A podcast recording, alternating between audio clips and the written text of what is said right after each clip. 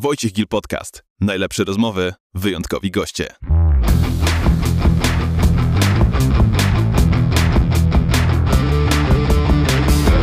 Dzień dobry, moim dzisiejszym gościem jest ksiądz Jakub Bartczak. Szczęść Boże, cześć Kuba. Szczęść Boże, cześć. Ksiądz i artysta, najsłynniejszy i najlepiej rapujący ksiądz w Polsce, wikary w parafii Najświętszego Serca Pana Jezusa w Sulistrowicach. Kuba, dlaczego postanowiłeś zostać księdzem? Zawsze wierzyłem w Boga, ale nie zawsze szedłem śladami Boga i później miałem takie doświadczenie trudne w życiu, które sprawiło, że już ewidentnie postanowiłem realizować swoje marzenia w życiu. A moim marzeniem było odkrycie jeszcze bliższe Pana Boga. No i po prostu jestem głęboko wierzącym człowiekiem i, i w ten sposób, czyli jako ksiądz, postanowiłem realizować swoją wiarę, swoje życie. I wydaje mi się to taka droga, która może mnie doprowadzić do, do Królestwa Niebieskiego, mam nadzieję. Mm-hmm.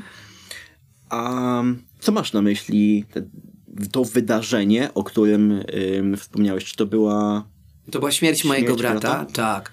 I no, o czym wspomniałem wcześniej, byłem wierzący, to znaczy zawsze się deklarowałem jako osoba wierząca, pochodzę z, z rodziny yy, wierzącej, gdzie zostałem nauczonych, nauczony podstawowych modlitw. Tak, no nie potrafiłem tej wiary praktykować na co dzień i dopiero śmierć brata, jakiś taki totalny dół życiowy sprawił, że byłem w stanie podjąć się takiego ryzyka albo z ciekawości pójść, albo w ogóle zrobić coś szalonego. No i u mnie na liście tych szalonych, ważnych dla mnie rzeczy było między innymi pójście do seminarium. Mhm. Tak więc myślę, że to też miało wpływ na to, że czasami się określałem, że jestem wierzący, bo nie mam wyboru, czyli tak mi się tęskni za moim bratem, za moimi bli- bliskimi tam w niebie. E, czasami sobie myślę, że e, no musiałem doświadczyć takiej zupełnej pustki, e, żeby odkryć, w czym jest prawdziwa wartość. No i po prostu to jest moja historia życia i te różne sprawy, mhm. między innymi ta chyba najbardziej wpłynęła na to, że że to, są, to jest mój system wartości właśnie oparty o, o Chrystusa. A kim jest dla ciebie Chrystus? Dla mnie Bo... Chrystus jest mistrzem, jest zbawicielem, jest nadzieją, jest Bogiem, w którym właśnie mam nadzieję na życie wieczne, jest mistrzem, którego można naśladować, mhm. no i pewną drogą w życiu, którą idę właśnie w ślad za nim. Staram się iść. Starasz się iść. Ja dzisiaj y, jadąc z Krakowa do Wrocławia przesłuchałem, to myślę, że kilkukrotnie twoje płyty y, Amen i w każdym utworze jest albo Jezus, albo Chrystus się, y, się, się przewija. I przejdźmy w takim razie do y, do muzyki, jakiej słuchałeś w młodości. Jakiego rapu słuchałeś i jakiego słuchasz teraz? Ja w młodości, moja młodość to było dosyć dawno temu, co może niektórzy sobie nie są w stanie wyobrazić, ale wtedy jeszcze nie było polskiego rapu za dużo, no więc ja zacząłem słuchać najpierw amerykańskiego i głównie słuchałem Native Tongues, to jest cała ekipa De La Soul, Tribe Called Quest, który był moim zawsze ulubionym zespołem, ale również słuchaliśmy The Roots, również słuchaliśmy właściwie całej sceny nowojorskiej, West Coast, East Coast, mhm. Też byłem zachwycony brzmieniami francuskimi już dawno temu, ponad dwadzieścia lat temu. Generalnie mógłbym to jakoś tak streścić, że słuchałem zawsze bardziej pozytywnego rapu. Dla mnie rap zawsze było takie, taki element zabawy, dobrej zabawy, funku. I później próbowaliśmy to naśladować. Mhm. A z polskiego? Bo jeszcze przed rozmową przypo- przypominałeś historię, jak byłeś gdzieś tutaj w pobliżu na koncercie nieznanego Ryszarda, wtedy Andrzejewskiego, czyli Pei, na którym było dziesięć osób. Poza Peją, kto to był w Polsce? E, poza Peją e, to no było Stare Miasto. Myśmy szukali w ogóle takich inspiracji funkowych wtedy we Wrocławiu. E, I O M B, Stare Miasto, trzy H... Właściwie mogę wymienić wszystkie płyty, czyli wychodziły wtedy trzy rocznie, to wszystkiego słuchałem. Mhm. Byłem, wtedy dało się słuchać wszystkiego. Okej. Okay. A teraz, Stasie? Według A skąd? Ciebie? Teraz nie ma szans. Teraz myślę, że w mojej gminie może być więcej raperów wtedy niż w całej Polsce. A na ten moment czego słuchasz? Na ten moment właściwie wszystkiego, bo są kawałki pojedyncze, które mi się podobają. i tak na przykład polska wersja. No przyznam się też, że mam większy problem z tym współczesnym rapem. W sensie mhm. podoba mi się nieraz brzmienie, ale tak, żebym słuchał i w kółko tego i szukał tam jakichś treści ważnych dla mnie, to raczej nie za bardzo. W sensie mhm. z takiego new schoolu zupełnie. A już tym bardziej takiej pseudogangsterki, gdzie kiedyś było bardzo mocno to praktykowane, jakie życie, taki rap. Mhm. To teraz to, że jest jakiś podmiot liryczny, to jakoś do mnie nie przemawia. Okej. Okay. Miałem się ciebie pytać właśnie, czy jeśli słuchasz nie tylko chrześcijańskiego rapu, a wybitnie nie tylko chrześcijańskiego słuchasz, to czy nie gryzie się twój stan mm, kapłański z kawałkami o narkotykach, seksie i nie, przemocy? No właśnie tego za bardzo nie słucham. Yy, w sensie mogę sobie jakieś brzmienie, ale tak, to nie jestem w stanie tego. To raz gdzieś usłyszę i od razu koniec. Nawet mm. nie wracam do tych kawałków, bo po prostu mi się nie chce. Męczy mnie to. A z drugiej strony kiedyś miałem, bo niektórzy raperzy mi się bardziej podobali, którzy bluzgali. Tych bluzgów tam było fest. I myślę, że teraz, teraz nawet jest mniej bluzgów niż kiedyś było. Bo nawet i mniej bluzgają ci gangsterzy pseudo, tylko się bardziej wożą, a tamci to byli po prostu wulgarni z ulicy, mm-hmm. językiem ulicy. Tak, te wulgaryzmy ważyły. Bo ci nie swoje. Mówią językiem ulicy, tylko podmiotu lirycznego, a ci starsi mówili językiem ulicy. No i stwierdziłem, że mnie te przekleństwa też męczą. Poza tym, poza tym że siara, bo jechałem kiedyś autostradą, no i akurat y, musiałem otworzyć szybę, bo chyba były bramki na autostradzie. Pamiętam, że ta kasjerka, jak zobaczyła mnie w Sudanie i akurat tamten raper tam coś bluzgał, mhm. no to słabe to było i mi było głupio i wstyd. I stwierdziłem też z czasem, że oni mnie męczą. W sensie, mhm. dla mnie rap zawsze był takim odpoczynkiem, czymś fajnym. E, chciałbym, żeby muzyka mnie nastrajała pozytywnie, a te bluzgi to mnie denerwują i zaczęły mnie dołować, także już tego nie słucham. Z takich czysto ludzkich powodów. Mhm. Czyli bluzgi w życiu codziennym, niekoniecznie muzycznym. Jaki masz stosunek do tego? Ja Jeśli... jakby pochodzę z, ze świata spoza kościoła, więc używałem takich słów i zaprzestałem zupełnie, w czym nie ma jakiejś mojej wybitnej świętości ani wielkości, bo po prostu nie przebywam wśród ludzi, którzy w ten sposób mówią.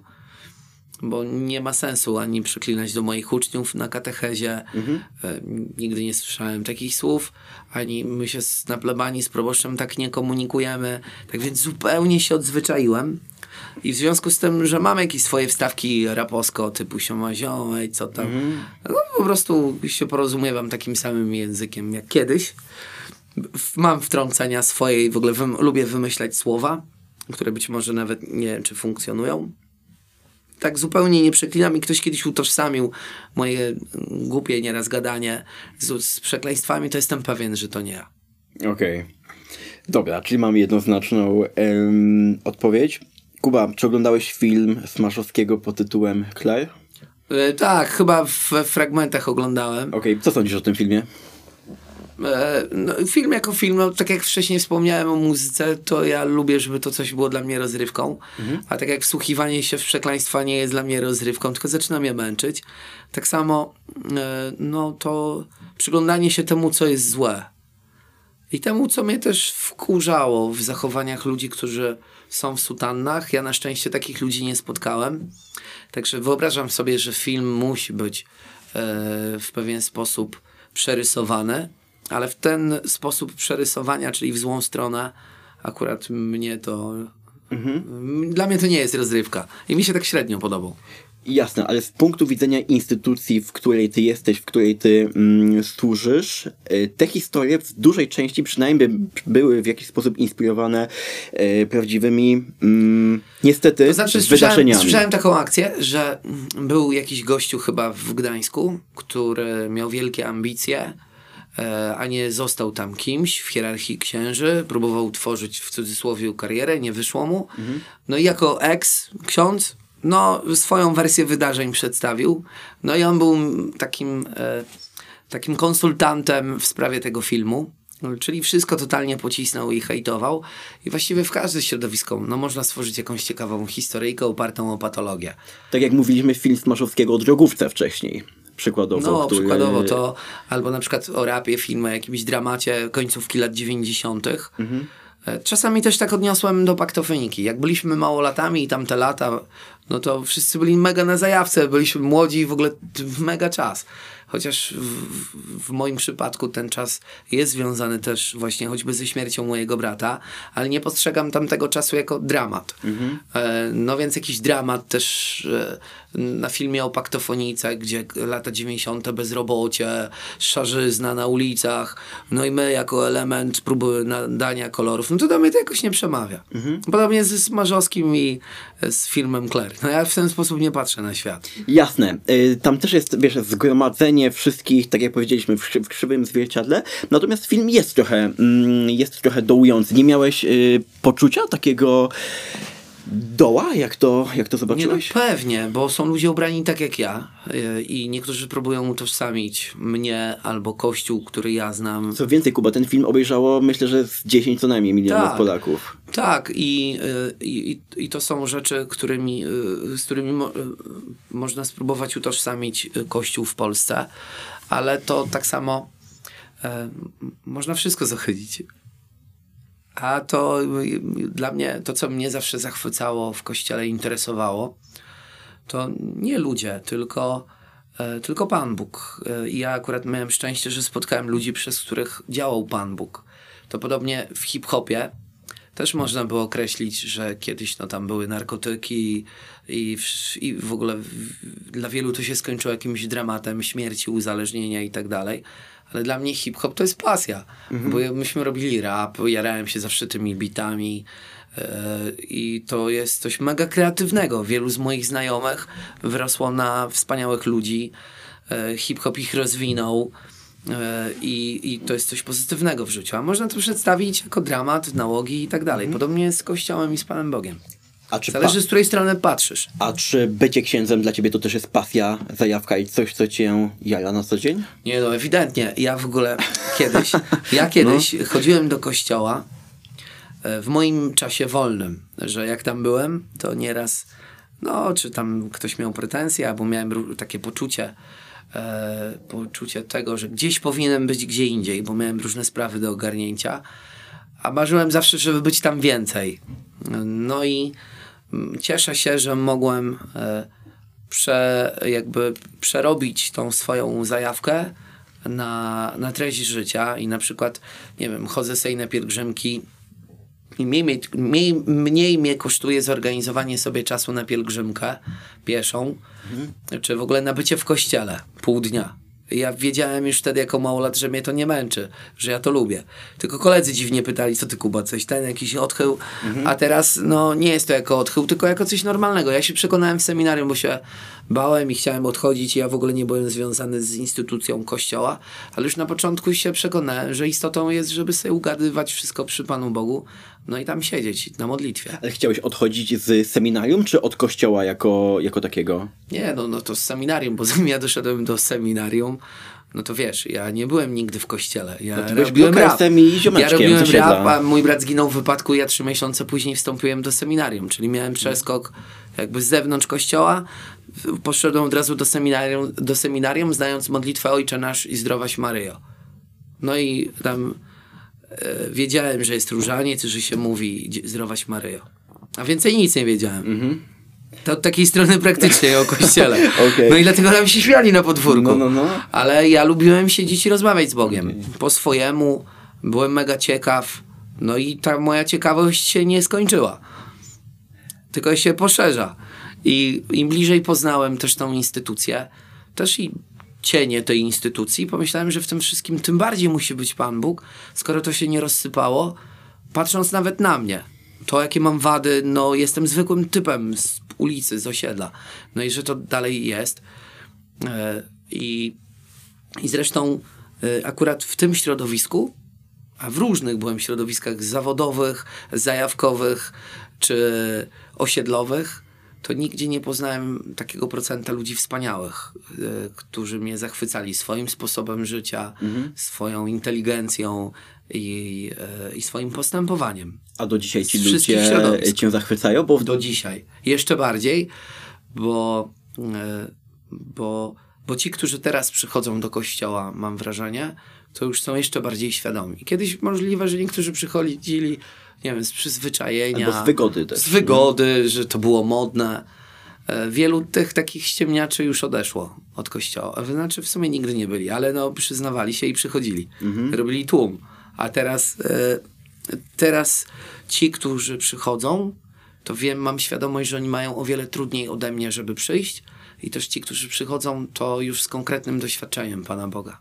Też mi się tak wydaje, że osoby, które teraz wszędzie słyszymy, że powołań jest dużo, jest dużo mniej, ale według mnie te osoby, które teraz przychodzą, mogą być dużo bardziej, nie chcę powiedzieć wartościowe, ale zdecydowane i utwardzone, niż wtedy, kiedy na przykład, wiesz, w małych, tak jak przed rozmową rozmawialiśmy, przed, przed nagraniem, że bycie księdzem, zwłaszcza na przykład w małej miejscowości, to był To był splendor, bezapelacyjny autorytet i tak dalej, a teraz między innymi o tych, po tych sytuacjach, o których mówiliśmy, jest to, no jesteś i na świeczniku takim negatywnym, wszyscy ci patrzą na ręce i... Musisz mieć poczucie misji i właśnie tą pasję, żeby... I musisz być twardy. No i musisz być twardy, ale to, no jeżeli chcesz realizować swoją pasję, musisz być zawsze twardy i wytrwały. Mm. No, że nie da się być takim konformistą. Albo konformistą jest wygodniej poza kościołem teraz. Mhm. No i, i to jest bardzo, i to jest super. Też jest tak, że ciężkie czasy yy, produkują wartościowych ludzi. No dokładnie. A wartościowi ludzie ale produkują akurat ja złe czasy. Ja zresztą wciąż no, uważam, ale... że to nie są jakieś turbo ciężkie czasy dla... Dla kościoła? Dla księży. Dla, a, dla księży. Dla no, księży. No, właśnie. A... A właśnie o czym wspomniałeś, że, że trudne czasy i jakaś trudność. I tu nie mówię o, no bo nie mówię o sytuacjach przykrych, czyli że powinien być jeszcze jakiś większy hejt mm. albo jakaś nienawiść. To to jest po prostu po ludzku przykre i słabe. Ale takie, że y, takie wyzwania, żeby być bardziej jeszcze radykalnym y, i bardziej jednoznacznym i żyjącym jeszcze mocniej Chrystusem, czyli w tym takim duchu pokuty. I takiego poświęcenia, oddania drugiemu człowiekowi, no to, to, to jest ciekawsze jeszcze bardziej, bo w tym jest, w tym, w, w tym jest wtedy prawdziwość też. A jak wyglądało twoje powołanie? Czy to był proces, oczywiście później przypieczętowany nieszczy- tragiczną śmiercią brata, czy to był jakieś objawienie? Jak to wyglądało? W sensie ja teraz już po latach uważam, że mnie takiego Pan Bóg stworzył, że to w ogóle był zamysł Boży od początku z tym wszystkim, żebym akurat był księdzem, ale e, odkrywania powołania, żebym to odkrył, że rzeczywiście jestem powołany, to niestety wtedy, kiedy w moim życiu się zrobiło zupełnie cicho i ciemno e, i kiedy zatrzymałem się nad swoim życiem, bo ja no, chyba wyprzedziłem swoje czasy w sensie, w sensie takim, że ja już pochodzę z czasów internetu, tego pierwszego. Moi koledzy współzakładali naszą klasę. Gadu-gadu. Tak. I myśmy jako pierwsi w Polsce mieli stałe łącze internetu. Pierwsi w Polsce. Ja pochodzę z centrum dużego miasta i, i, i mi te hałasy, w ogóle byłem wychowywany przez M T V. Mi te hałasy tego świata, a propos znajomy, znajomych, szkoły, pasji do sportu, no byłem mega w tym wszystkim. I żeby się wsłuchać w Pana Boga, który też gdzieś był w moim życiu, to musiało się zrobić cicho. Tak w sensie, że niestety życie mnie musiało poturbować, żebym rzeczywiście odkrył, co jest w moim życiu najwartościowsze i kim tak naprawdę jestem. I w tej ciszy usłyszałeś już ostateczne zawołanie? No też tak nie do końca, tylko nabrałem odwagi, żeby robić rzeczy szalone, trudne, żeby właśnie nie być takim konformistą i nie to, co inni mi mówią, dyktują, yy, tylko żeby spróbować. Co, coś, na co miałem ochotę przez całe życie, żeby pójść do seminarium. No a później w związku z tym, że mi się wydaje, że ja po ludzku nie pasowałem do seminarium i taki rys z ówczesnego tego to kleryka. Z tego to pogadałeś. No, no to, to też to sprawiało, że sobie robiłem rachunek sumienia na modlitwie. Ja seminarium pod względem ludzkim przeżyłem w patologiczny sposób, w sensie bardzo dokuczałem przełożonym i ewidentnie nie byłem jakimś konformistą. Mhm. Y- tylko bardziej od strony duchowej, że rzeczywiście tu już mocno się zagłębiłem w Pana Boga w kwestii właśnie pytań, czy to jest moja droga życia. W- gruntownie wszystko przemyślałem, przemodliłem. Na przykład bardzo też trudna kwestia, czy celibatu, czy wizji tego, co ja będę robił jako ksiądz. czy kwestii wiary, czy na tyle jestem silnie wierzący, sposobu życia jako ksiądz. Poprzez to, nawet i jak to ten kościół w Polsce, to też wszystko to bardzo mocno przerobiłem. Byłem ciężkim klerykiem, dlatego mhm. też to był mój taki czas pustyni. A jak, jak wspominasz seminarium? Poza tym, że to był czas pustyni i do, dokuczałeś ym, przełożonym. przełożonym. No jak, niestety. Jak y, ten okres no, studiów, ale też powiedzmy formacji, kształtowania się bardzo trudno. Wspominasz? Oj, bardzo trudno, bo y, ja mam teraz taką tożsamość jako ksiądz. W sensie ja jestem księdzem, więc cokolwiek by było się działo na ulicy, mhm. ktoś by mnie chciał... Y, nie wiem, darzył nienawiścią zupełnie, no tak jak się darzy jakieś instytucja.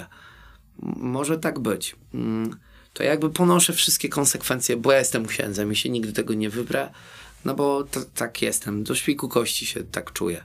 Jako katolik, wierzący, y- lubię ludzi, Boga. No więc, y- y- a wtedy jeszcze nie. Wtedy ja b- byłem ziomkiem, który całe życie był u siebie na podwórku. Byłem ciekaw, kim jest Pan Bóg i, yy, i jeszcze nie byłem księdzem. Tak więc to było dla mnie bardzo trudne, bo nieraz chodziłem jako ksiądz, a w ogóle nie byłem księdzem. Okay. Tylko ja się bardziej znałem na rapie niż, nie wiem, na kadzeniu kadzidłem czy ampułkach. A jaki... I w ogóle miałem inną wizję świata niż tam. Mhm. A na ile skalibrowało cię seminarium? Krótko mówiąc, o ile innym człowiekiem wyszedłeś yy, z seminarium, zanim tam do niego dołączyłeś? Pytałem moich kolegów. Mnie w seminarium, chyba przez to, że nie miałem taty, więc dla mnie, bo mój tato zginął w wypadku, jak byłem mały, więc pochodzę z niepełnej rodziny. I mi bardzo trudno, żeby ktoś był dla mnie autorytetem. Więc oni sobie mogli mówić, robić. Mnie to w ogóle nie rusza. Eee, tak samo zresztą mnie nie ruszali ci z rapu. Mhm. Jak byłem kiedyś w subkulturze hip-hopowej, to mogą sobie robić, mówić. Ja miałem swój styl. Eee, I... na mnie seminarium miało wpływ w tyle, ile czasu spędziłem właśnie na rozmowach z Panem Bogiem. Odkrywaniu tego, kim jestem. Ale tak po ludzku to... Okej. Okay. Że oni nawet mi kiedyś któryś stwierdził, że ponieśli porażkę pedagogiczną. No, to nie byłem w stanie jako no, dorosły no, no. człowiek, żeby no mnie... cokolwiek zmieniło, nie wiem, że ktoś coś powiedział albo... To jest super, że zostajesz tym, kim, kim byłeś. To jest super i nie super, nie? No bo fajnie jest... Jeśli e... byłeś dobrym człowiekiem, to jest super. No, ale to jest trudne stawać się cały czas dobrym człowiekiem. Mhm. Że gdzieś, nie wiem, jakoś miałem swoją odzywkę później już jako ksiądz. E... No jak to tam na osiedlu. I ktoś tam z dzieciaków... że no, nie przejmuj się, nasz ksiądz miał ciężkie dzieciństwo. Ale pocisnąłeś komuś wtedy? Nie, tylko wiesz, bo no taka, jakieś taka gruboskórność. Jak pocisnąłeś kogoś, kto w oknie cię zaczekł. No, na przykład. Chodź, tu, chodź tutaj, no, lamusia na dół, no ja wiesz, takiego? Na zajawce to zdawać czekam na ciebie. No i to, to nie jest takie, no, to wychodzą gdzieś nieraz takie, takie okay. jeszcze zaszłości.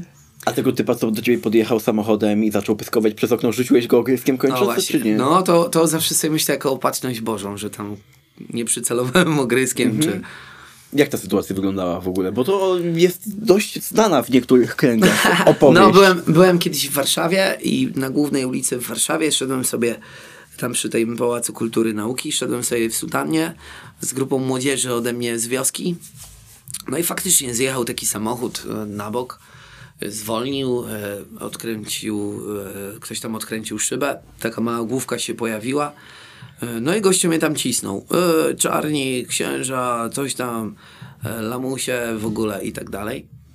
No i ja tak słucham tych wyzwisk, ale w pewnym momencie się zorientowałem właśnie, że ja mam jabłko w ręce, właściwie to już ogryzek. Mm-hmm. No i już tak nawet odruchowo podniosłem rękę, no bo no, metr gościu ode mnie, ta mała główka i już miałem przycelować. Ale na szczęście jakoś Duch Święty mnie natknął, yy, że nie. I ten gościu się zorientował, że ja już bym go przycelował tym ogryskiem.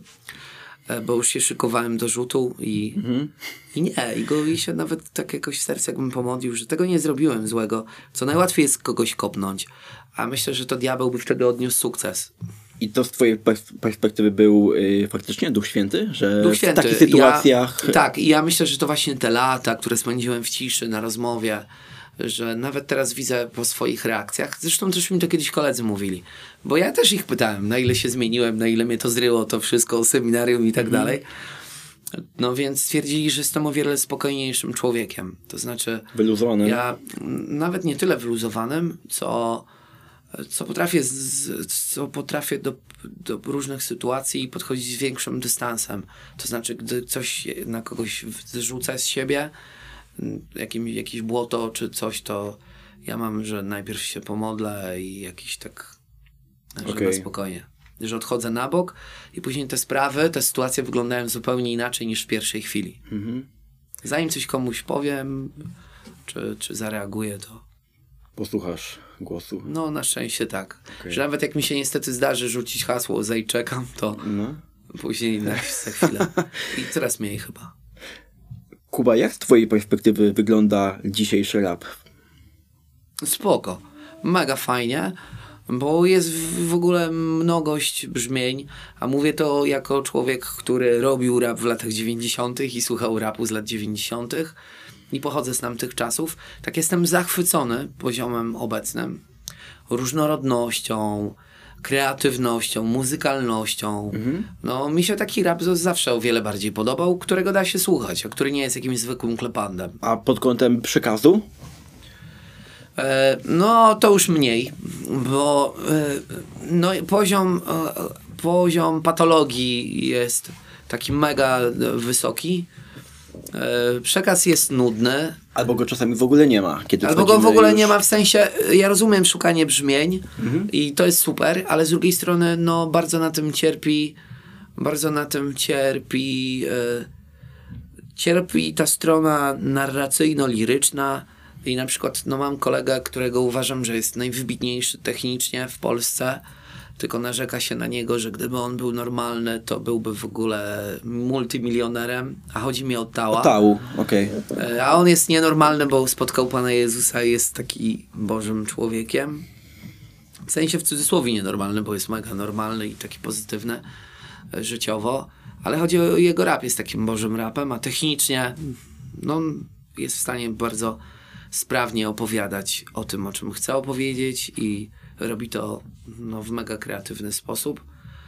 Czyli, że da się, a w tym współczesnym rapie mm-hmm. to przestaje mieć znaczenie. Bardziej y, y, y, okrzyki i adliby. Okej. Okay. Kuba, przejdziemy do tematu teraz mm, kościoła. Oczywiście... A jeszcze tylko nawiążę do tego dawnego rapu. Sorry, że ci wejdę w słowo. Tak sobie pomyślałem, Dobry, to ważniejsze że od tego. Moje, moje, moje, moje, no. moja stylówka, gdzie moi koledzy już w latach dziewięćdziesiątych zarzucali, że ja to traktuję po łebkach, a byłem w stanie to robić oryginalnie, dlatego mój każdy kawałek jest inny. Mhm. W sensie też się lubię bawić rapem. Więc y, mi, jako odtwórcy rapu, y, że ja nagrywam kawałki rapowskie, osobiście nie przeszkadza, że ten rap jest na płytkim poziomie, bo jestem w stanie spokojnie mm-hmm. się wstanąć konkury pod względem jakości doboru słów i bo to jest naprawdę takie proste się robi. Jasne. Zaparkujemy jednak ten temat mm-hmm. kościoła na chwilę, bo przypomniała mi się przecież jedna rzecz. Twój, twój fame, taki już powszechny, wziął się z Hot szesnaście. Wydaje mi się, że wcześniej. Dwa, z pierwszego Hot szesnaście, w dwa tysiące czternastym. Jak od razu pierwszy teledysk wrzuciłem, to za piętnaście minut do mnie dzwonili z T V N-u. I byłem we wszystkich. Nawet kiedyś, dziesięć lat temu, Ekspres Reporterów cały dzień kręcił mhm. Dzień z życia księdza. Tak więc e, pierwszy od razu jak teledysk wrzuciłem, to ksiądz ciekawostka w dwunastym Ale roku. Jako ksiądz ciekawostka, natomiast docenienie e, według mnie zyskałeś, kiedy faktycznie ludzie podobno dla beki wchodzili na YouTube'a zobaczyć Hot szesnaście, a każdy był pod, e, pod, pod, pod Bo wrażeniem. Wiesz, ja generalnie umiałem, umiałem, no rapowałem od lat dziewięćdziesiątych, ale już wtedy jak to Hot szesnaście, to już miałem trzy lata mikrofon na plebanii, już swój. Na plebanii to nagrywałeś? Tak, bo, okay. bo generalnie mikrofon, ja uważam, to jest taki instrument u muzyka, to tak samo u rapera. Jak ja mam chwilę wolnego, to sobie stanę przy mikrofonie i jestem w stanie, yy, jestem w stanie sobie próbować składać i tak mhm. dalej, dlatego... No, rzeczywiście, może tak jest. Okay. No na Kozaku było. Było. I pierwsze, i drugie, mm, i drugie nagranie. Ale przy tym Hot, Hot szesnaście pierwszym, pamiętam, ty czytasz Pismo Święte. List do Hebrajczyków. Bodajże. Tak. Czemu List do Hebrajczyków? Bo Tau przyszedł do mnie i on to mówi, Kuba, wymyśliłem ci to. Przyszedł do mnie i coś mi właśnie opowiadał o tych Hebrajczykach, że Hot szesnaście, a list do Hebrajczyków, właśnie szesnasty rozdział i to jest, i to będzie to nasze Hot szesnaście. Co ty na to mordę? Ja mówię, spoko, stary. No i akurat ten sam dzień szedłem, nagrywałem i on mi do... Okej. Okay. Czyli to, tak, to, to tak to było. Tak to było. Mm, Kuba, wracam jednak do tematu modlitwy, żebyśmy go nie, nie, nie przeoczyli, przepraszam, kościoła. Czy ty jako ksiądz, ale też osoba, która mocno stąpa mm, po ziemi, wolałbyś kościół powszechny, w którym byliby, byłaby znaczna część naszej, powiedzmy, społeczności, populacji, czy kościół elitarny? Mianowicie mniej ludzi, taki powiedzmy trochę Benedykta, mniej ludzi, ale prawdziwie oddanych i przy, yy, przestrzegających przykazań kościoła. Znaczy, mam nieraz pokusę, że wolę ten kościół elitarny, mm. bo no fajnie jest doświadczać Pana Boga, jakby też karmić się y, Bogiem od ludzi wierzących, y, ale wiem, że to jest dla mnie pokusa właśnie takiego konformizmu i że fajnie, y, bo jest bardzo przyjemnie dojść pośród wierzących ludzi, właśnie tak czerpać, zachwycać się. Jest fajnie, miło i możesz się dużo dowiedzieć. Ale misją Kościoła jest ewangelizacja i poszukiwanie wciąż tych, którzy, y, którzy też by chcieli, żeby im było miło, żeby widzieć sens w życiu, nadzieję, żeby móc doświadczać Pana Boga, a zresztą no nie nam też i oceniać, kto jest i na ile. Przecież do końca nie znamy ludzkich serc, więc nieraz ludzie muszą grać kogoś, nieraz są na tyle słabi, że grają kogoś, kim nie są, nieraz tą prawdę o Bogu, o sobie skrywają bardzo głęboko, więc no, Kościół musi być maksymalnie powszechny. A to nas Pan Bóg później osądzi na tamtym świecie, dlatego no, nie jestem tym, który by, wiesz, stawiał jakieś granice, mhm. że ci mogą być, ci nie. No, super by było, jakby byli wszyscy, nie wiem, który kogo się lubi. Powszechno-elitarny. No, no, pra- no, na pewno. Albo no, w- mogą być i ci, e, nie wiem, jedna połowa Polaków, którzy twierdzą, że są Polakami, i druga połowa, która twierdzi, że tamta ich mm. nie lubi jako Polaków. Po prostu wszystkich. No, taki jest sens. A czym jest dla ciebie modlitwa? Bo kilkukrotnie powiedziałeś, yy, że modlitwa jest, jest najważniejsza. Czym ona dla ciebie personalnie jest? Dla mnie jest treścią życia, jakby takim, taką drogą, bo wiara to jest droga i na tej drodze bardzo ważnymi znakami jest, są, jest modlitwa, jest to przebywanie z Panem Bogiem, no, tymi znakami, które prowadzą do prawdy o Bogu. No, dla mnie modlitwa jest też czymś takim bardzo życiowym, bo jakby dotyczy różnych sfer w życiu. Czy to jest związane z intencjami, czy to jest związane z moją osobistą wiarą, czy to jest związane z odpoczynkiem przy byciu pan, z Panem Bogiem. Tak więc no, modlitwa jest taką treścią w moim życiu. Mhm. A powiedz, czy spotkały cię jakieś nieprzyjemności wewnątrz kościoła za to, że, mm, że jesteś raperem? Nie. Zdecydowanie... A krzywe spojrzenia przynajmniej bądź komentarze? Nie, zupełnie nie. Bardziej z zewnątrz kościoła. To nieraz ludzie, którzy nie znają kościoła, to się dziwią, czy może być, co na to twój biskup, mhm. no i że na pewno coś tam. No to ci z zewnątrz się dziwią, bo być może ludzie no, nie znają kościoła, ale z kościoła, to począwszy od moich parafian, to się cieszą, mhm. że, że w sensie oryginalny ksiądz i mają z tego radochę i i chcą moje płyty, chcą w tym uczestniczyć yy, i to są moi najbliżsi ludzie. Yy, moi przełożeni yy, to... Kiedyś mi mój arcybiskup powiedział taką najcenniejszą dla mnie rzecz, bo yy, oczywiście o wszystkim wie i, i też mam wrażenie, że mnie wspiera, ale powiedział, w tym wymiarze mnie wspiera, dopóki jestem księdzem. To znaczy, jak byłbym jakąś taką wydmuszką, czy straciłbym swoją tożsamość jako ksiądz, czy byłoby to czymś sprzecznym, to wtedy byś zainterweniował. A ja zamierzam być księdzem przez całe życie, a z rapem to tak niekoniecznie. To też jest ciekawe, nie? Że czasami krytykują nas ludzie, powiedzmy tak jak ciebie, którzy nie są w kościele, nie są wierzący, powołując się na argumenty, że wewnątrz kościoła to w ogóle nie powinno być. I no okay. bo jakby, no wiesz, jest to przestrzeń zupełnie obca, a ja jestem dziwny. No więc jak, no co na to, że jesteś taki dziwny, czy taki mm. ktoś może być, dlatego to jest interesujące, jak na teorię instytucja, skoro się nie zna tej instytucji. Bo to chyba tak, wydaje mi się, że to z tej strony. A czy dla ciebie na przykład religia katolicka jest wolnością? Zdecydowanie. To, o czym wspomniałem w kontekście mojego powołania, bo religia katolicka pozwala ci określić, kim jesteś, jakie masz zasady, jaka jest twoja tożsamość. A jak nie wiesz, kim jesteś, ja to przeżywałem jako młody człowiek. No poszedłem do seminarium, a masz, wiesz, że się w ogóle nie nadajesz, nie jesteś i sam nie wiesz, co chcesz robić w życiu. I to wtedy sprawia, że nie wiesz, co masz robić dalej. Podobnie z tożsamością. Ja wiem, kim jestem, skąd pochodzę. To mi pozwala, mam wrażenie, bardziej cieszyć się też innymi ludźmi, bo też skądś są, jakoś tam wyglądają, w jakiś sposób są określeni. A skoro sam nie wiesz, to generalnie więcej nie wiesz. W numerze "Dokąd nawijasz, by życia nie przegrać", znów patrzę na krzyż, jest znakiem zwycięstwa, się modlę, pamiętam. Co sądzisz, że to właśnie krzyż jest symbolem chrześcijaństwa? Y- Ja jestem... Krzyż, mianowicie wchodzimy do kościoła i widzimy, my jako dorosłe osoby powiedzmy nie, ale na przykład dziecko widzi mimo wszystko potworny widok przybitego człowieka krwawiącego do krzyża. No właśnie, a moje doświadczenie w związku z tym, że jestem dosyć nadpobudliwy i po wielu wypadkach, e, różnych złamaniach ekstremalnych, okay. Tak, no bo no, uprawiałem sporty w taki ekstremalny sposób i w ogóle jestem taki uliczne. Dosyć mhm. różne inne, między innymi, no i... E, Przy tych różnych operacjach, jak kiedyś kątem oka zobaczyłem, że jest krzyż, po prostu czułem się pewniej, lepiej. W sensie takim, że krzyż jest dla mnie znakiem Boga. No znakiem Boga, że jest ktoś, komu zawierzam swoje zdrowie, życie, wszystko. Nie jest znakiem cierpienia, tylko znakiem Boga. Mhm. W sensie on prowadzi do Boga, nie do cierpienia. Jakby krzyż... No jako następny etap. Mówisz o, o zmartwychwstaniu.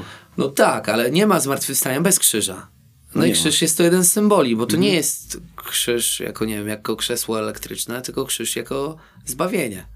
Ja nie widzę w krzyżu, nie wiem, sierpa, czy młota, czy krzesła elektrycznego, tylko widzę w nim zbawienie. Zależy, w jaki sposób się patrzy na krzyż. Mhm. Jeżeli zatrzymasz się na cierpieniu, no to jest bezsens, bo cierpienie to jest diabeł. To nie Bóg daje cierpienie, bo cierpienie samo w sobie no jest bezsensem, jest bólem, ale zmartwychwstanie Chrystusa to cierpienie, te, temu cierpieniu nadaje sens. Czyli sens krzyża bez zmartwychwstania jest beznadziejny. No to co, to, to tak jakby chodzić, być dzieckiem i mieć nad głową cały czas pas ojca, no to bez sensu. Ale krzyż jest właśnie jako, jako taka motywacja, żeby być lepszym, żeby być pewniej się czuć, żeby otuchy. Dla mhm. nas, dla chrześcijan jest otuchą. Że mówię ci na jakąś... Docelowo. No generalnie. Jest okay. otuchą. Że wiesz, że no jest ktoś jeszcze. Cała nadzieja w Bogu, nie? No nie mhm. wiem, noga mi tam już na drugą stronę wywinięta, ale no jest nadzieja, jest Pan Bóg. Okej, okay, a powiedz, kiedy w kościele na przykład mówimy, jest taka formułka, moja wina, moja wina, moja bardzo wielka mm, wina, jak byś wytłumaczył, za co ta osoba ma przepraszać?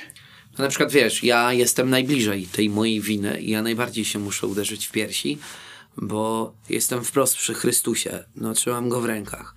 A chociażby ta, ta sytuacja na ulicy, o której powiedziałeś, mhm. e, lamusia, chodź tu, zejdź, czekam na no, ciebie, no. A później nagle wychodzę do Boga, który jest miłością, no i co, zmieniam temper głosu i mówię jak ci księża, Pan z wami, och moi drodzy, a tutaj na ulicy chodź lamusia. Mhm. Ale ten tembr głosu, że niektórzy księża zmieniają, co może być śmieszne, ale rzeczywiście, no jesteś w obliczu tej świętości, ale przychodzisz ze świata, no gdzieś nie wiem, jak długi czas w samochodzie nie miałem rybki przyklejonej, bo ze mnie taki był kierowca i widziałem, że to wzbudzało agresję u innych. No i to jest słabe na dłuższą mhm. metę. No i wtedy, jak przychodzisz z tego świata, to tak trochę jakbyś przychodził z butami brudnymi, tak samo z tym sercem. Że jak wchodzisz do kogoś do domu, to zdejmujesz buty, no bo wiesz, że te buty brud wniesiesz. Tak samo tu, no gdzieś tam wnosisz ten brud. No to jest też kwestia wrażliwości sumienia, że to jest ciągła praca nad sobą. No ja mam nadzieję, że mhm. jakoś się cały czas uspokajam. Okay, czyli I dlatego mhm. początek to jest jakby to wytarcie tych, tego błotka takiego, nie? Tego błotka, okej, okay, czyli powiedzmy z, tych, z tej bieżączki no, codziennej, ta. A pojęcie grzechu pierworodnego jakbyś wytłumaczył. Krótko mówiąc, bo ja przynajmniej na jeszcze tam, wiesz, podstawówce w gimbazie byłem uczony, że uczymy się, rodzimy się z grzechem, mianowicie mamy odpowiadać za śmierć Jezusa, z którą my nie mieliśmy tak naprawdę nic. No nie mamy, wspólnego. Ale jakby cały czas nam towarzyszą konsekwencje grzechu, to to niestety, że to błotko jest. I ja sam też znowu zacznę od siebie, bo ja miałem taką wizję, że jak ja zostanę księdzem, moje życie się zmieni radykalnie. W sensie, nieraz sobie myślałem, ja, co ja w ogóle będę czuł jako ksiądz. No i powiem ci, że no, nie ma żadnej rewelacji typu, że nade mną jakieś inne słońce, że nagle nie mam pokus, same święte myśli. No i ma, jestem otoczony przez święte obrazki. W ogóle moje życie to tak naprawdę plebania, kościół. Spotykam świetnych ludzi. No a cały czas mi gdzieś to towarzyszy ta głupota, w sensie pokus, różnych głupich myśli i tak dalej. I nie ma takiego stanu ani takiego człowieka, który byłby idealny. I to jest skutek grzechu pierworodnego, że jednak cały czas mamy tą niestety jakby naturalną skłonność do grzechu, że cały czas się trzeba nawracać.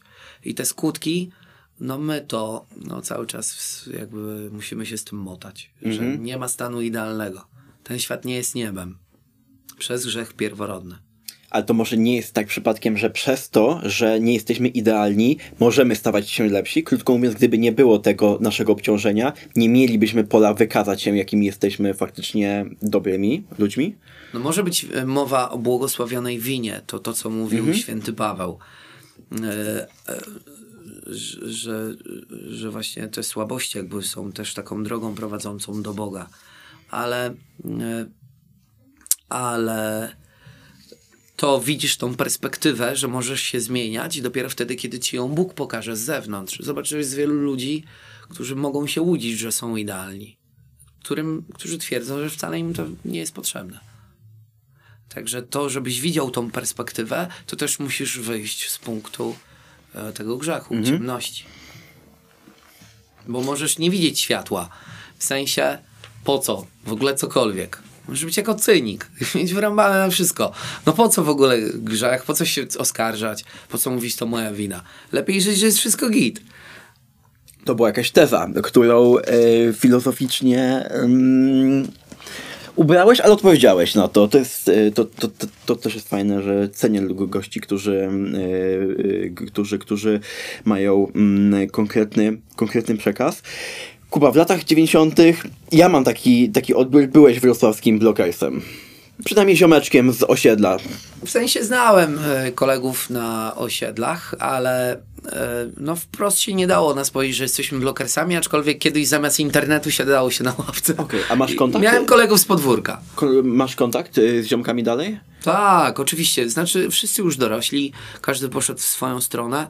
Aczkolwiek no, spędziliśmy ważny czas naszego życia.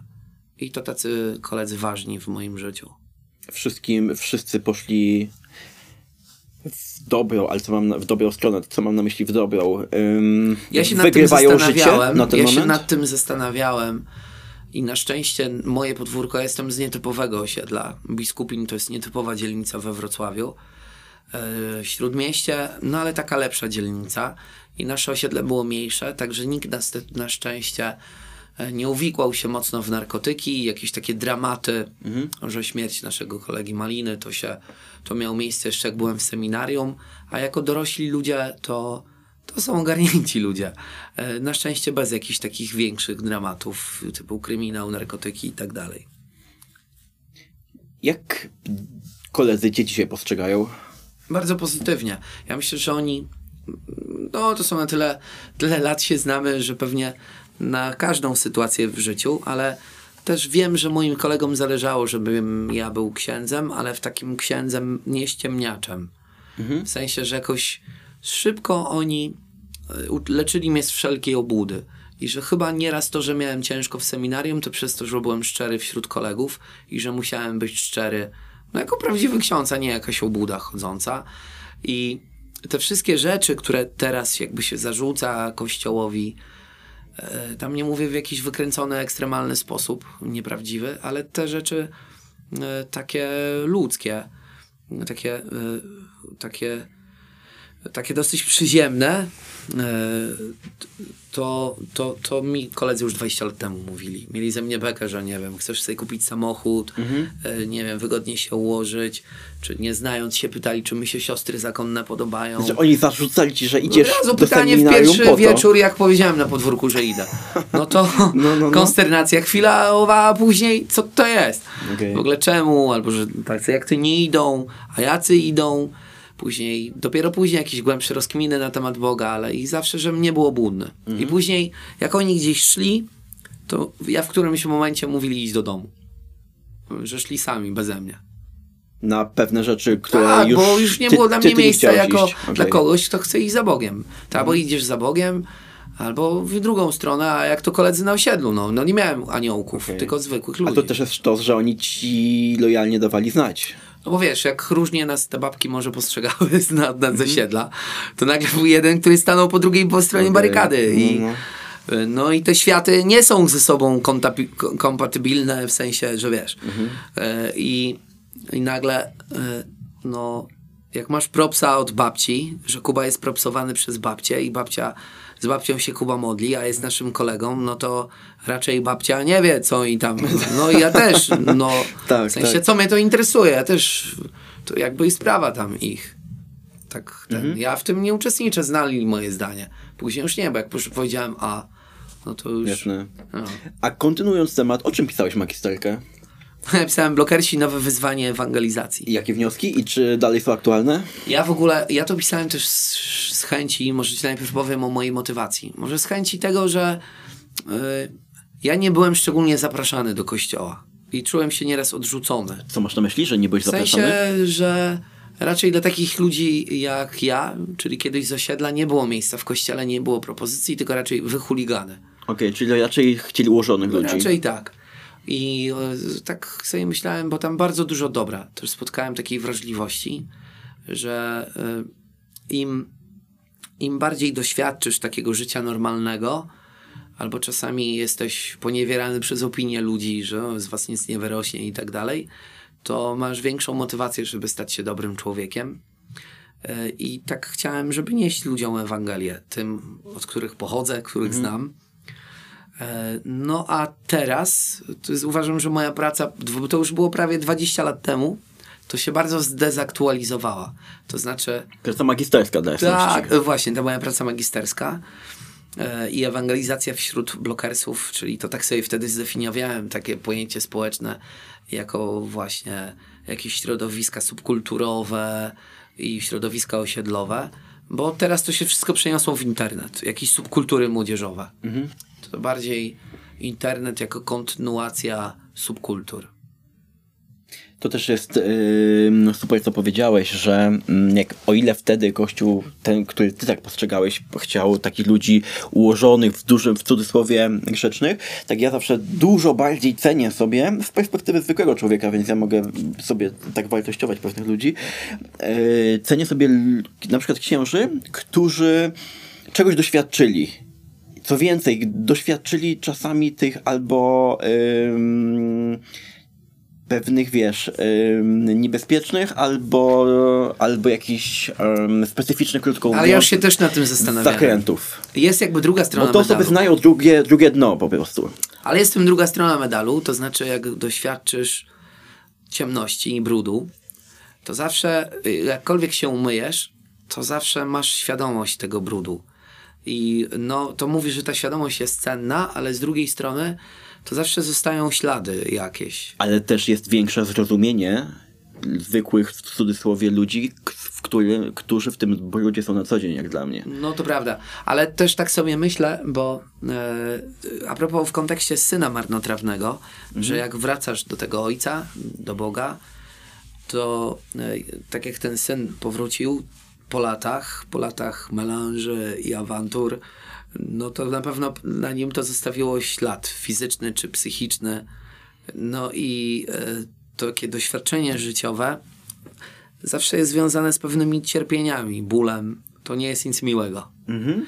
No więc jak nieraz spotkałem małolatów w kościele, którzy żyli w, nie, bez jakichś, bez jakichś hardkorów w taki normalny sposób, to bardzo zazdroszczę.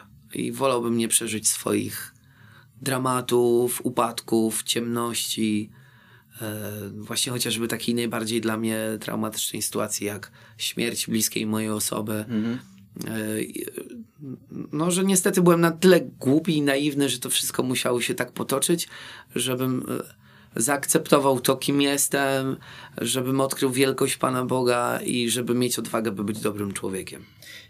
Tak, ale Kuba, popatrz, jeszcze zoba- ym, w przypadku syna marnotrawnego to jest już wersja hardkorowa, plus tam jakie były pobudki z punktu widzenia takiego ludzkiego, możemy, wiesz, to też jest, może być wątpliwe. Natomiast kiedy ty, popatrz, ty jesteś osobą wiarygodną i cenią cię y, ludzie z ulicy, bo też wiedzą, że, że rapujesz, że sam się wy, wychowywałeś y, w centrum, w centrum Wrocławia.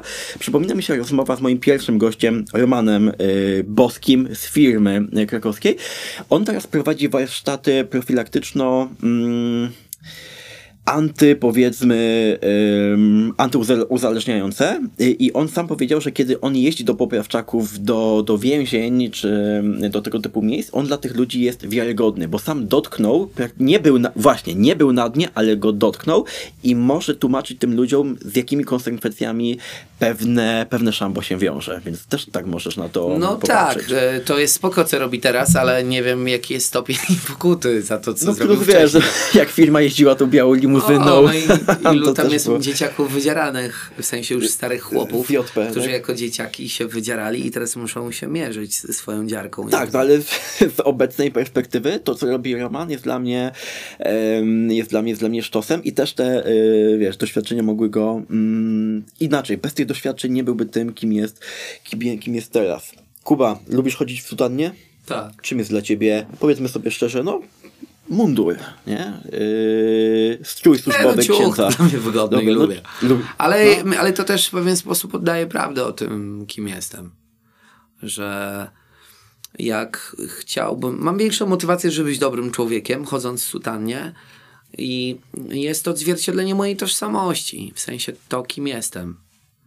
W jaki sposób yy, sutanna to... Oddaję. Masz tutaj w sensie, że wiadomo, że... Tak, że no, ja lubię, tak nawet wygodnie, ale poza tym yy, poza tym poza tym nie muszę z, z, nawet nic zbyt wiele mówić, no bo, bo sutanna jakby. Mhm. A to jak ludzie reagują, bo jakby to na pierwszym miejscu to też takie trochę egoistyczne, ale na pierwszym miejscu, że lubię. A to, jak ludzie reagują, to jakby ich sprawa. Okay. A niektórzy... Ja już kiedyś chodziłem w szerokich portkach, mm. byłem, miałem łysą głowę, miałem sobie zrobić dready, różne rzeczy, to też, nie wiem, spróbujesz na siebie zwrócić uwagę. Yy, I niektórzy to robią na siłę. A sutanna i tak zwraca uwagę. Wszyscy patrzą. A to, jak reagują, mm-hmm. mówi się o świecie, który jest coraz bardziej otwarty, yy, tolerancyjny. Więc nieraz mnie to zastanawia, tak nie? Na ile ta tolerancja... Powinien, no. Jak ja gdzieś w sutannie nie mogę wbić, nie? Mm-hmm. Co sądzisz o, Kuba, o decyzji Benedykta szesnastego, żeby nie przyjmować homoseksualistów do, do seminariów? Uważam, że spoko, no bo jest to takie pójście trochę na łatwiznę. Mhm. W sensie takim, że... Mm, yy, no w sensie, że myśmy w semin... Nie wiem, jak to się odbywa. Generalnie to też jest takie zbyt chyba fest powiedziane, bo tak, nie wiem, że jakikolwiek seksualizm po powinien mieć znaczenie, żeby kogoś przyjmować czy nie, ale... No, jak się mieszka z kimś, nawet, no to, no nie wiem, generalnie uważam, ja się cieszę, że nie jestem homoseksualistą, bo mam jeden problem mniej w życiu, bo uważałbym, że to jest problem, jakkolwiek może niektórym się mhm. wydaje, że jestem, to nie jest fajne.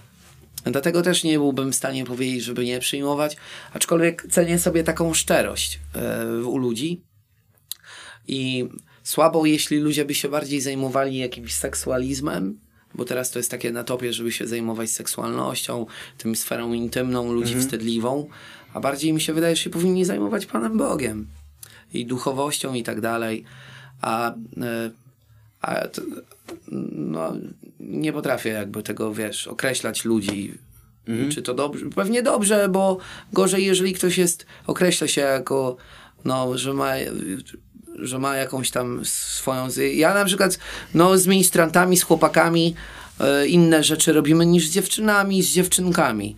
No bo jest ten podział naturalny, czy inny mhm. poziom wrażliwości, jesteśmy innymi ludźmi. No i tyle.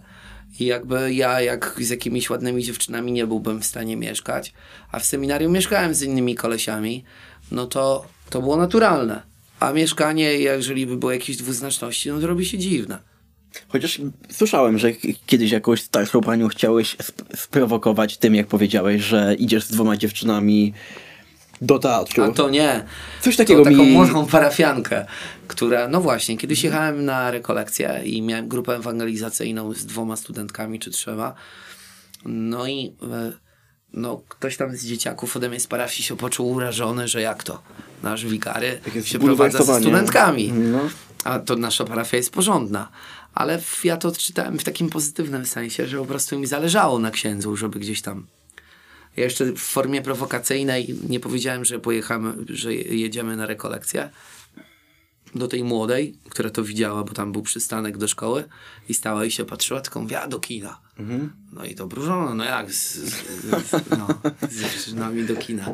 Czy kiedyś jak byłem z ministrantami w, na basenie, a już mnie lenistwo ogarniało, to siedziałem w jacuzzi. Mhm. No i też jakieś młode panie się dosiadły i ci chodzili ministranci wokół i jak tam bajera w jacuzzi. Wow. No i to są takie rzeczy naturalne, no bo... No, no, no. Nie uciekniesz, nie? No nie uciekniesz. No i faktycznie, no młode panie sympatyczne, no to... Ale...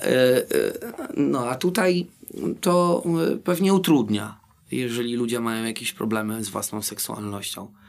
I wtedy w wykrzywiony sposób patrzą. No tak, no bo to... Tak, no plus nie można, jest, wiesz... inaczej taki nienaturalny. Nie może to być podstawowa rzecz, ja teraz z ministrantami jeżdżę i z, i, i z ich ojcami. Wyjeżdżimy mm. na wyjazd. Okay. No to gdybym miał problem w tej kwestii, no to też bym się czuł tak.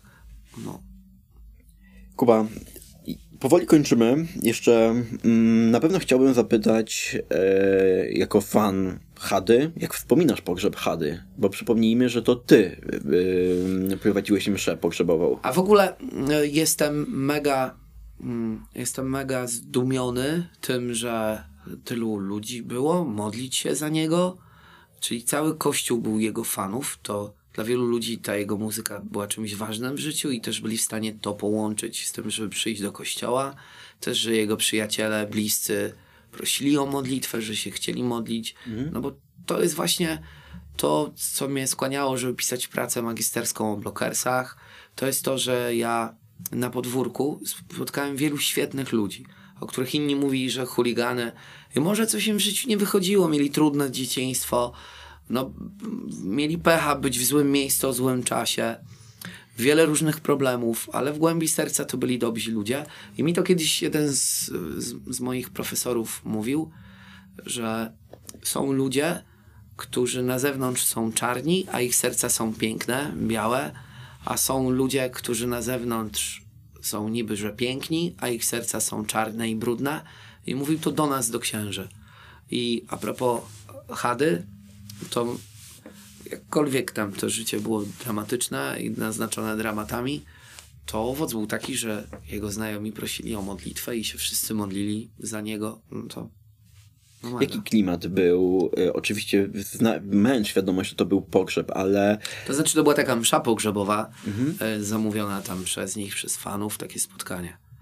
No klimat taki niesamowity, to nawet telewizja przyjechała, żeby zobaczyć, co to będzie, rapujący ksiądz i w ogóle ci wszyscy fani, cały kościół fanów. W dresach pewnie, nie? No, w dresikach, wszyscy tacy, no, no. wszyscy tacy właśnie jak moi koledzy z podwórka, taka, ten, wszyscy się naprężyli, stanęli no. wszyscy na baczność. A żeśmy się, miałem wrażenie, po prostu modlili. Jego producent R X zapytał mnie, czy może na uwielbienie być beat rapowy. Na jest uwielbienie taka... podczas mszy? Tak, jest taka, taka część mszy świętej. Wtedy to dzwonkami yy, się... Już po komunii świętej, na sam koniec, przed błogosławieństwem jest część, kiedy się uwielbia Boga, czyli człowiek przyjmie komunię i cieszy się ze spotkaniem z Bogiem i go okay. uwielbia. W różnych wspólnotach robi się to różnie. W Afryce się robi przestaniec, w zależności jest tak zwana inkulturacja w kościele. Więc wiedząc to, pomyślałem sobie, że akurat jest, są tacy ludzie w kościele i wiedziałem, że on to zrobił, ten beat, właśnie na ten moment. I to było takie ważne dla jego przyjaciół i dla jego znajomego, jego producenta, że w ten sposób było uwielbienie. Mhm. Że to jest taki rodzaj modlitwy. Dla kogoś, kto nie słucha tej muzyki, drażni, to, to, to dziwne.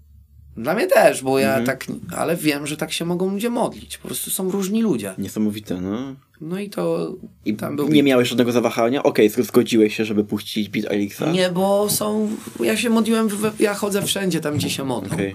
Czyli chodzę do naukatechumenatu, do... byłem w uwielbieniowych wspólnotach z mega radykalnymi. Teraz byłem ostatnio e, w kongregacji do spraw nauki wiary, czyli nawet na przedsoborowym przechodziłem na wszystko. No, no, no. Wszędzie się staram się modlić, być w kościele katolickim jestem. Łatwo się adaptujesz, nie? Do, do, do środowiska. No tak, ale jestem mega katolikiem. No i właśnie w ten sposób, żeśmy też raz uwielbiali, bo akurat Spokojnie. byliśmy w takim gronie, wśród takich ludzi, w takich okolicznościach. Ja szanuję to taką twoją olbrzymią otwartość, no, tak nie naprawdę. Wiesz, ale wiesz czego Bóg, chcesz, ale Kuba, to jest bardzo, mm, bardzo, bardzo dyplomatyczne stwierdzenie. Dobrze wiemy też, że dużo wynika do tego, jak ty podchodzisz. Są, myślę, że ty i ja znamy takich księży, którzy nie mają dużego marginesu na pewną tolerancję odstępstwa. Nie mówimy tutaj o, o ceremoniały, ale jeśli chodzi o ludzi jako takich. No wiesz, no ale to są, znaczy, że się nie znają, no, no bo patrzą na siebie. To prawda. Mam nadzieję, że jak najwięcej takich ludzi będzie się y, znało y, jak ty. Co sądzisz o lekcjach religii, powiedz jeszcze, y, w szkole? Czy dla ciebie to jest jako okay? wrocławianin i mieszkając we Wrocławiu, znaczy będąc z Wrocławia, z dużego miasta, akurat z Wrocławia, to byłem już w stu procentach przekonany, żeby nie. Żeby już w ogóle odejść, a teraz wracam na świeżo, na przykład ze Śląska. No. I była, i tam wszyscy chodzą, znaczy bardzo dużo ludzi chodzi na religię. Tu we Wrocławiu, już mm-hmm. dwadzieścia lat temu, jak ja chodziłem do szkoły, chodziło nas kilku na religię. dwadzieścia lat temu ponad. Mm-hmm. Y- i, y- I tu jest taka nagonka na religię. No, w dużych miastach, nie? Tak. W sensie we Wrocławiu. Ja mówię konkretnie o moim środowisku, w którym funkcjonuję. No. Jest taka nagonka i oni tak by chętnie się pozbyli. Chodzi mi o system. Mhm. Że na przykład miałem takie akcje w szkole, że nie było krzyża. Tylko była mega, mega wielka kropla. Nie było w krzyża w sali, w której uczyłem religii. No to też, żeby to, bo tam, że nie ma krzyża, to we wszystkich nie ma. No ale że tam, gdzie uczyłem religii. Tylko była mega wielka kropla pod mikroskopem. No trochę, nie wiem, no, czy może ktoś tam uważa, że to jest coś ważnego, ale według mnie no bezsensowna rzecz. No i tak patrzyliśmy na tą kroplę. Ale takie zbliżenie kropli pod mikroskopem? Tak, jest dużo bezsensownych rzeczy. W centralnym rzeczy, miejscu. Okay. Tak. No i była ta kropla pod mikroskopem, kropla wody.